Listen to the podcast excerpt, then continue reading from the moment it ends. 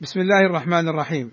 أيها الإخوة المستمعون والأخوات المستمعات السلام عليكم ورحمة الله وبركاته. وبعد فظلم الإنسان لغيره يعتبر من طبيعة الإنسان إلا من رحم الله. قال الله تبارك وتعالى إن الإنسان لظلوم كفار. قال السعدي رحمه الله تعالى أي هذه طبيعة الإنسان من حيث هو ظالم متجرئ على المعاصي مقصر في حقوق ربه كفار لنعم الله لا يشكرها ولا يعترف بها إلا من هداه الله فشكر نعمه وعرف حق ربه وقام به انتهى. قلت قوله تعالى لظلوم صيغة مبالغة أي كثير الظلم لنفسه ولغيره.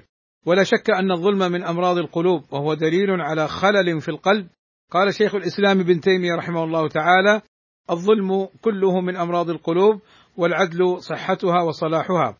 وقد بين النبي صلى الله عليه وسلم أن هذا النوع من الظلم لا يترك بل يقتص للمظلوم من الظالم. فعن أنس رضي الله عنه عن النبي صلى الله عليه وسلم أنه قال: الظلم ثلاثة فظلم لا يتركه الله وظلم يغفر وظلم لا يغفر.